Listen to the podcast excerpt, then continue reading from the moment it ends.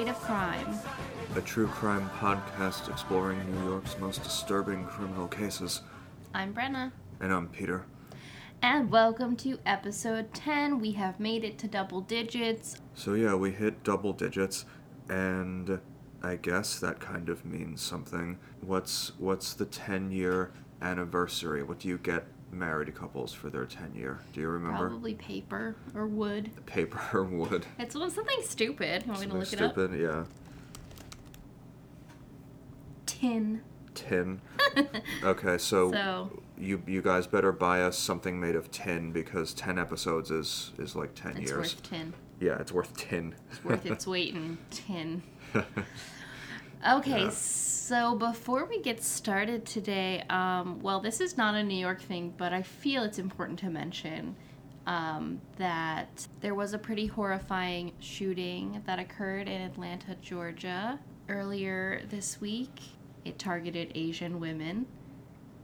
Um, and this is in this is in the context of a 150% rise in hate crimes against Asian people of Asian descent um, in the United States during 2020, and the same year that hate crimes against all other groups dropped. And this particularly spiked in cities like New York, um, given the context of the rhetoric blaming China and Asian people for bringing and spreading COVID to the United States, which is not how it got here. Um, so that was obviously the start of some of these hate crimes, and then this particular event that just happened uh, also has a lot of overlap with anti with misogynistic violence against women and blaming women for their sexuality. So it, it's a complex story, but I just wanted to bring it up. Yeah, we've been seeing a uh, shocking increase in hate crimes against Asian Americans, but it, it has actually mostly been Asian American women here uh, that have been attacked. And, uh, you know, with the, the former president saying stuff like Wu flu and it came from China, uh, it really didn't help that. And, you know, of course, the one thing that that fucking idiot did do was energize half the country into this this frothing, seething, somehow even stupider and more racist mass than it usually was. And we're seeing the effects of that now, unfortunately. Yeah, and I did see also that yeah, women have been targeted, and also just the elderly, um, older Asian people, Yeah, which just is is horrible. I mean, you know, these are people who um, are already vulnerable for other reasons that are being targeted um, in New York. From what I've heard, you know, people getting hi, Sybil. People getting spat on in the street, uh, screamed at, physically assaulted, verbally assaulted. Um, none of these things are ever okay. So I just wanted to mention that since it's on so many of our minds and it has to do with um, this particularly vulgar sort of crime, which is crime that is motivated by hatred based on somebody's sex or country of origin, ethnicity, sexuality, um, gender, all of those things. So we will um, keep you updated from what we learn, uh, any updates of activism going on in New York around these issues um, as we hear it. Uh, yeah, we might we might even do like a themed episode about the uh, about the um, Asian American like racist violence stuff uh, here in in the city because it's just been quite frequent and it's happening right now. So look look for that from us in maybe the next week or so. So I think that was the only bit of news that I had. Um, anything else, Peter? Yeah, we are actually going to have a special guest on the podcast really soon. Um, it's a secret right now, but like it's it's in the works, and this is really exciting for us because uh, you know we're we're new to this and we love to connect with others who are doing what what we love, and so we're we're going to be having this uh, as to yet to be named guest on the show to talk about uh, a really interesting case that they actually have some personal knowledge of, and uh, that'll be exciting. But that's that's coming in a couple weeks. Don't don't hold your breath on that. We're we're putting it together though. We'll keep you updated. Yeah. So with that, I'll take you to our story today. Um, this is a New York City tale, so we're back back home this week. This is the story of the disappearance of Akila Lynn Hodrick. So our story starts on a hot summer day at the end of the summer of 1985 in the Kingsbridge Heights area of the Bronx. Do you know where that is? Yeah, that's um, that's south of uh, the reservoir, I think, uh, by Lehman and uh, Fordham, right? Exactly. So it's um, it's kind of this nice little area now, I would say. Um, I've been up there a lot for work and such. It's, you know, in between the part of the Bronx that abuts the northern tip of Manhattan, and then um, the Bronx Zoo and the botanical gardens on the other side, and it's kind of like wedged in the middle of that area.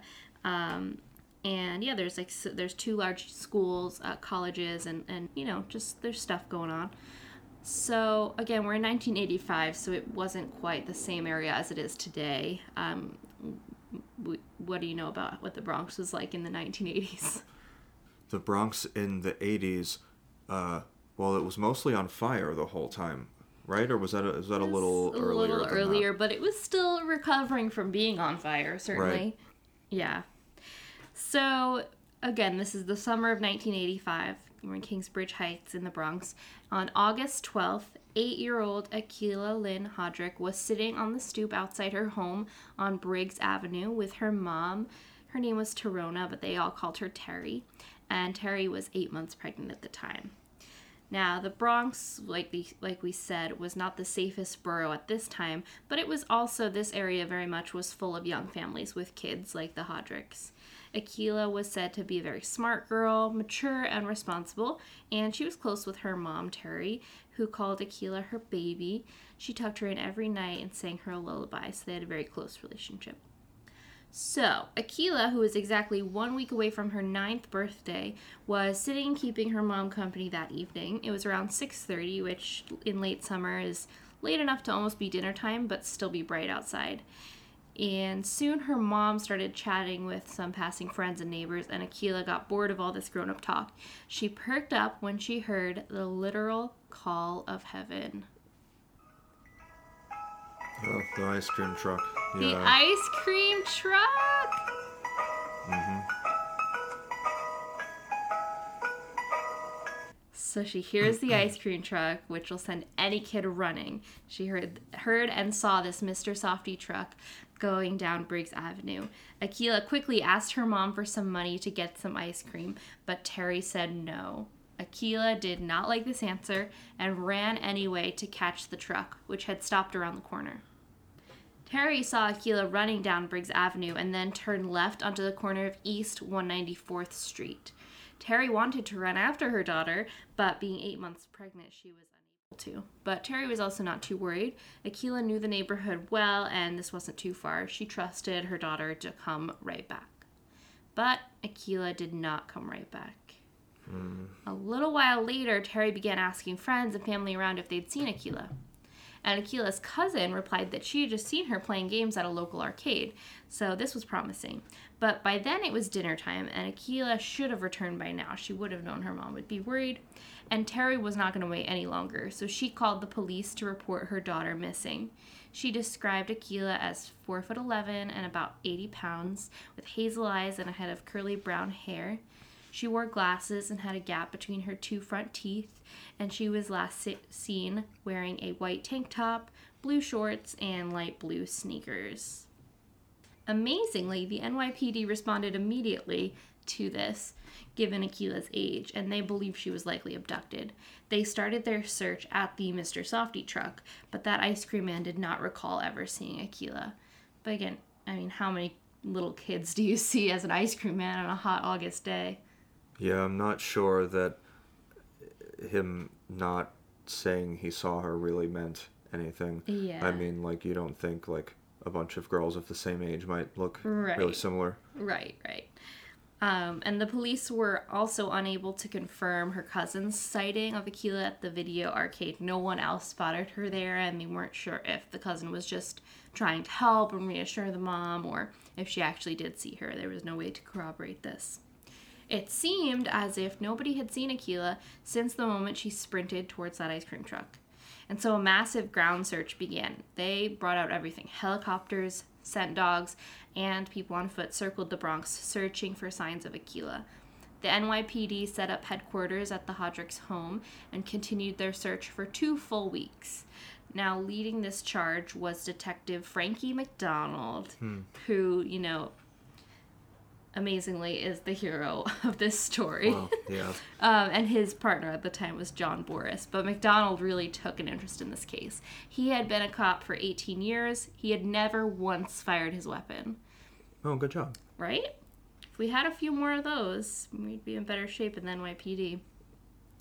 Um, and Akila's mom, Terry, found Detective McDonald very comforting. She said, quote, He was the nicest man. My family and I loved him. He did everything he could.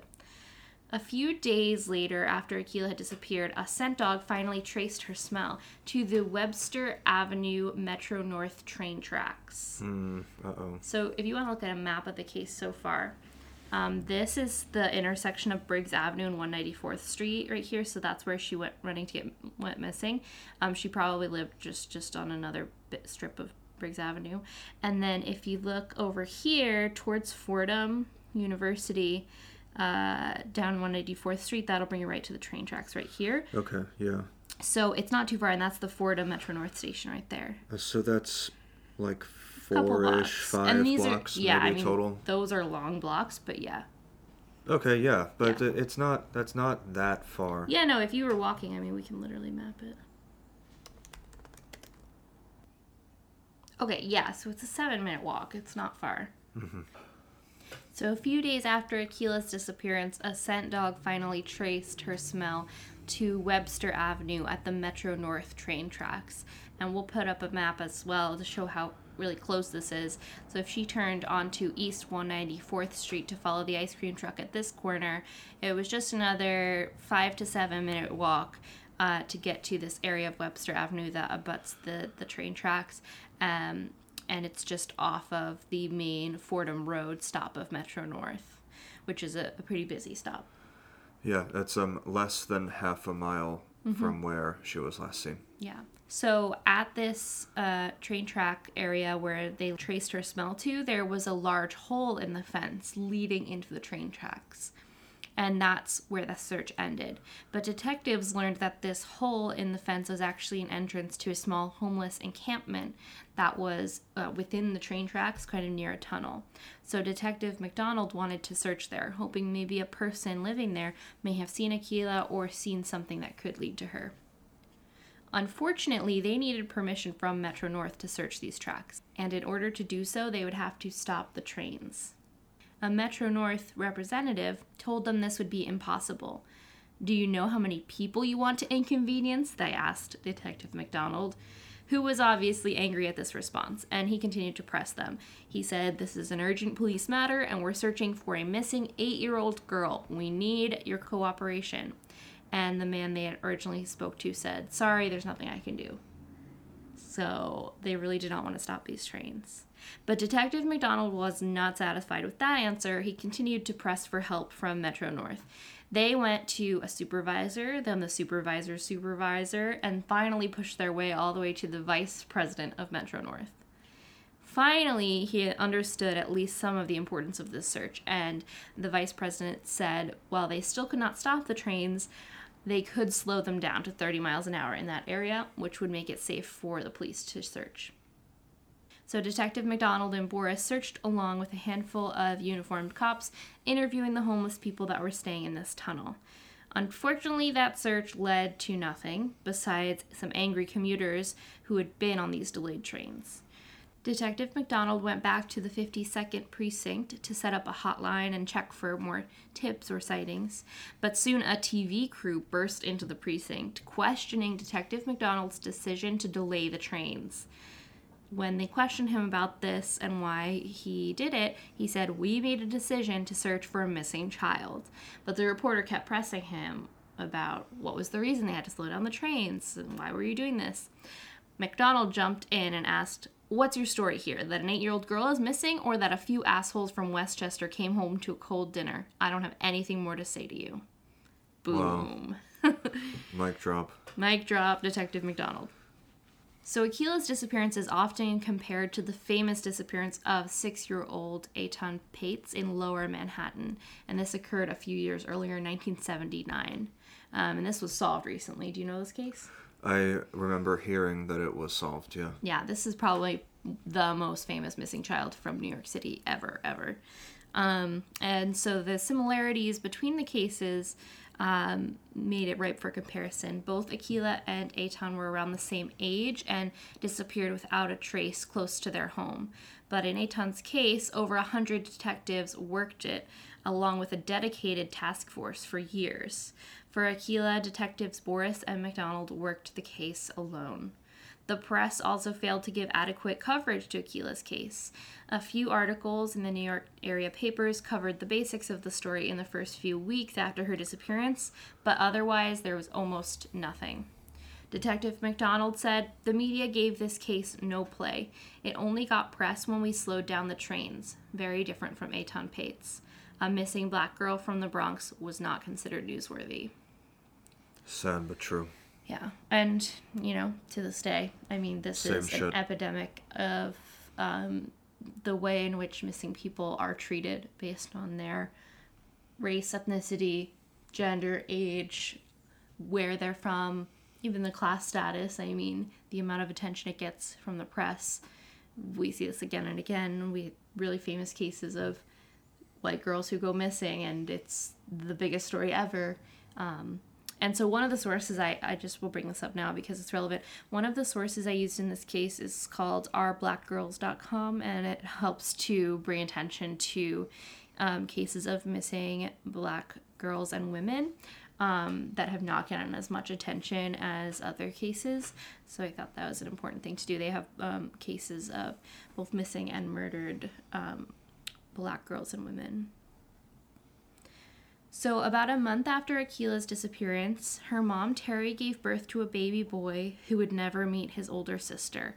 And Terry actually named this baby uh, after Detective McDonald. Oh, It wasn't clear if they used his first name. I assume that they named him Frankie, which was Detective McDonald's first name. right. Um, uh, but I didn't read exactly the name of the child, but she said she named her son after Detective McDonald.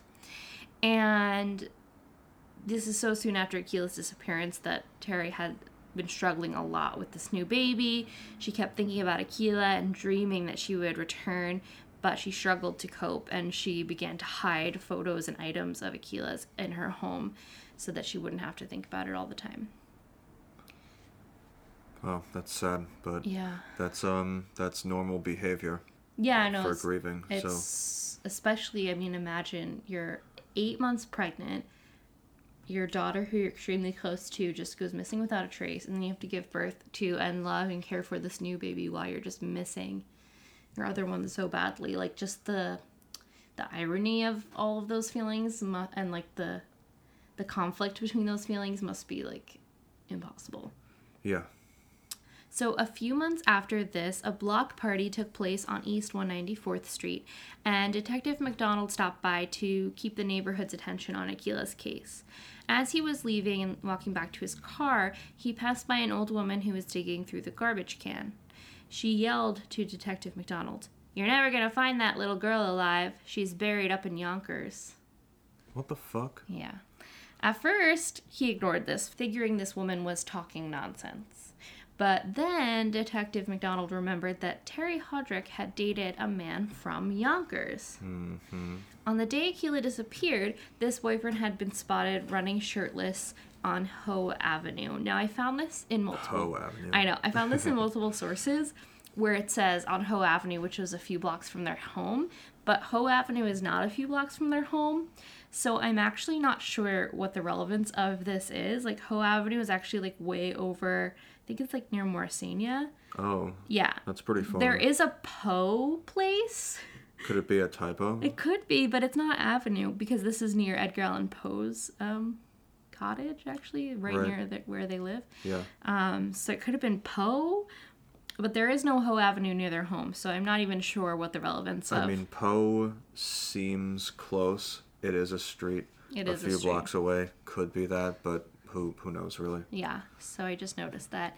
Um, he was later seen in a red car with another man who was his roommate from Yonkers. So the fact is, I mean, he's from Yonkers.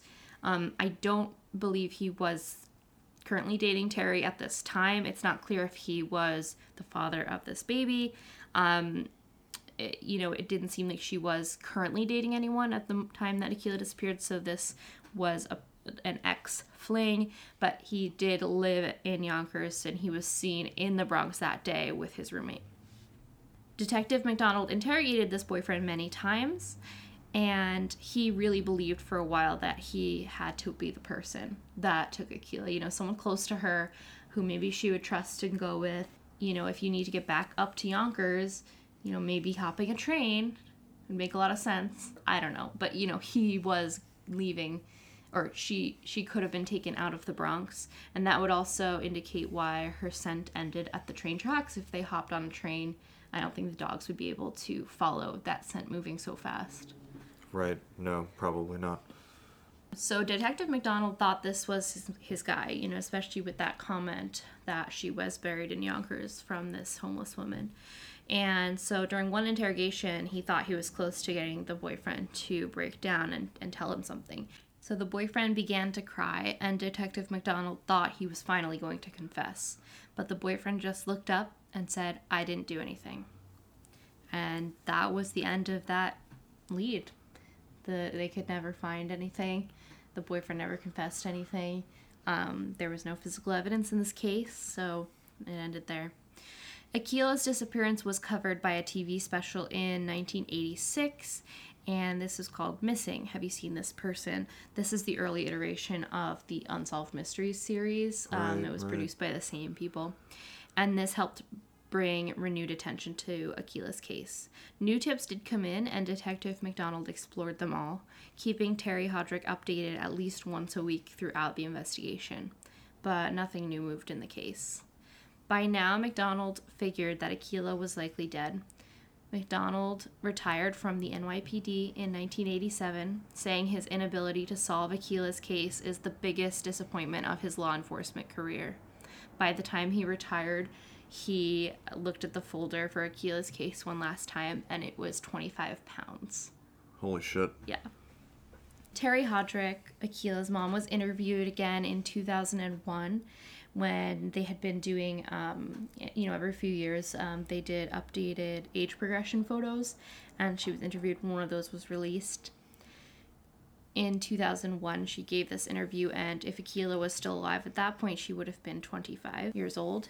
Terry said, quote, I still be praying that she'll come home. I know in my heart that she is alive because I can feel her. You know how it is with a mother and her child. You can feel them. She's out there. I know she's not underground. Not my baby. End quote. And a few age progression photos, as I mentioned, uh, have been made of Akila over the years to show what she might look like today. This was her last school photo before she disappeared. It's really cute. And then they did an age progression photo. Uh, this, I think, was the one from 2001. She would have been about 25, and this is the most recent one. Uh, she would be in her 40s today if she's still alive. Wow. So, besides that boyfriend from Yonkers, there are no solid leads or suspects in this case, and there never have been any named suspects or persons of interest by the detectives. Um, after Detective McDonald retired, it was handed over to other detectives to continue it, to investigate, uh, and it was reopened a few years ago by the New York City Police Department's Cold Case Division. Um, they are technically still looking into this case as a cold case, um, but I really don't know what they're gonna find. I mean, unless she turns up alive or unless somebody admits to killing her and points us to where she's buried, I don't know how we're gonna find her. Yeah, this one seems uh seems a little bit a little bit far gone, maybe. Yeah, Unfortunately. unfortunately. Yeah, and I mean, again, 1985, uh, we've talked about this in cases um, from the 70s and such, but this was an era in which there were a lot of predators that were not being caught because we were not regularly testing DNA. If this was somebody who targeted her as a young girl for the purposes of um, pedophilia and their own sexual perversion, um, that they could have easily just grabbed her either in a car or on the train tracks and gone on a train and taken her somewhere else. Um, and she could have been kept or she could have been killed immediately. Um, I don't know. It's just there. There's there's so many iterations of how this could happen, but the NYPD do believe this was a non-familial abduction that she was taken by uh, likely a complete stranger or someone who knew her tangentially. There is also no information about her biological father, but I assume that they did look into this because that is usually where you'd go first. Um, it's not. It's. It seems that he was not in the picture at all in her life, um, but I assume they at least know who he is and don't have a reason to suspect him because it did not come up in the investigation or in the reports of the investigation that I read. Um, so that's most of that of Akilah Lynn Hodrick's story, and I just this one was very close to home, being in the Bronx, um, near where we live and where some of my family is from, and where I have worked and been around, and just the image of uh, Akilah running down the street after the ice cream truck is uh, a very sad and poignant one. Yeah, what what gets me about this one is that the scent tracking dogs led to the hole in the fence. Mm-hmm. Um, th- yeah, that's that's sticking with me because Mhm. why would the dogs why would the dogs say she was there if she wasn't there? Right. And it I mean it, it I, why would a familiar person who could just buy a train ticket Right. sneak into the fence? That's not how you board a train and would be a high risk behavior in a uh, you know a, a rather low risk abduction scenario. Mm-hmm. So I, I mean it's probably not anyone that knew her. It could have been a homeless person or it could have been uh, maybe a serial killer Mm-hmm. that we either know or don't know and they just happen to have that spot like mapped out Mm-hmm. or maybe they just knew where homeless people liked to be and sort of used it as some kind of cover. Mm-hmm. I feel like that's something that has been done before. Yeah, you make a good point about the hole in the fence because, like we pointed out, the entrance to the Fordham Road station was just, you know, a block or two away. It wasn't farther to walk, so they seemed to deliberately go through this hole in the fence to enter the train yard um, from this sort of unsanctioned side. And it is interesting that the dogs did not hit on that scent until a few days later, which leads to the possibility. I mean, it's possible they just didn't search there right away, but it did say they started searching right away. And if they didn't hit on it till a few days later, it is possible that she was kept somewhere very nearby and then taken not immediately. Do you know what I mean? Yeah. um, when someone realized that this person was going to be looked for. Because in some ways, you might think, well, no one's going to be looking for her. Like the person who took her might think, oh, well, no one's going to be looking for her. She's just this little little girl in the Bronx. Who cares? Right. uh, unfortunately. So then, when he realized how much attention the case was getting, he could have used that closeness of the train to get out of town. Yeah, the possibilities are endless. Um, I do really hope that we get some resolution on this case just to know what happened to her. Um, it's just horrible, not just not to know um, and to not have answers. So, again, the sources I used for this case were mainly from the Charley Project website, which has the facts on this case, ourblackgirls.com, which I mentioned earlier, and the Reddit user Ramen Alien did a great little write up of this case, which is based on a book written by Detective Frankie McDonald's uh, brother. who wrote about Frankie's career and life as an NYPD detective for 20 years and um, heavily touches on you know his involvement in this case, and that's why we get so many details of Detective McDonald's um, side and experience in this case. So thank you, Robin Alien, and uh, thank you all for listening. As usual, uh, send us an email if you have anything at all to say. New York State of Crime at gmail.com. And you can find us on Instagram New York State of Crime. at Instagram. Um, uh, uh, what what else do we have to say? We can go to our website, Oh yeah, our website. New York State of Crime podcast.com. Yes, and uh, just to make sure everyone knows, help us game the algorithm by leaving a review and subscribing and downloading and rating and uh, use multiple uh, iTunes accounts to subscribe to the podcast so we get more subscribers. Okay, well, what you, the algorithm is to keep the small podcast down. We are Mm, the small okay. podcast.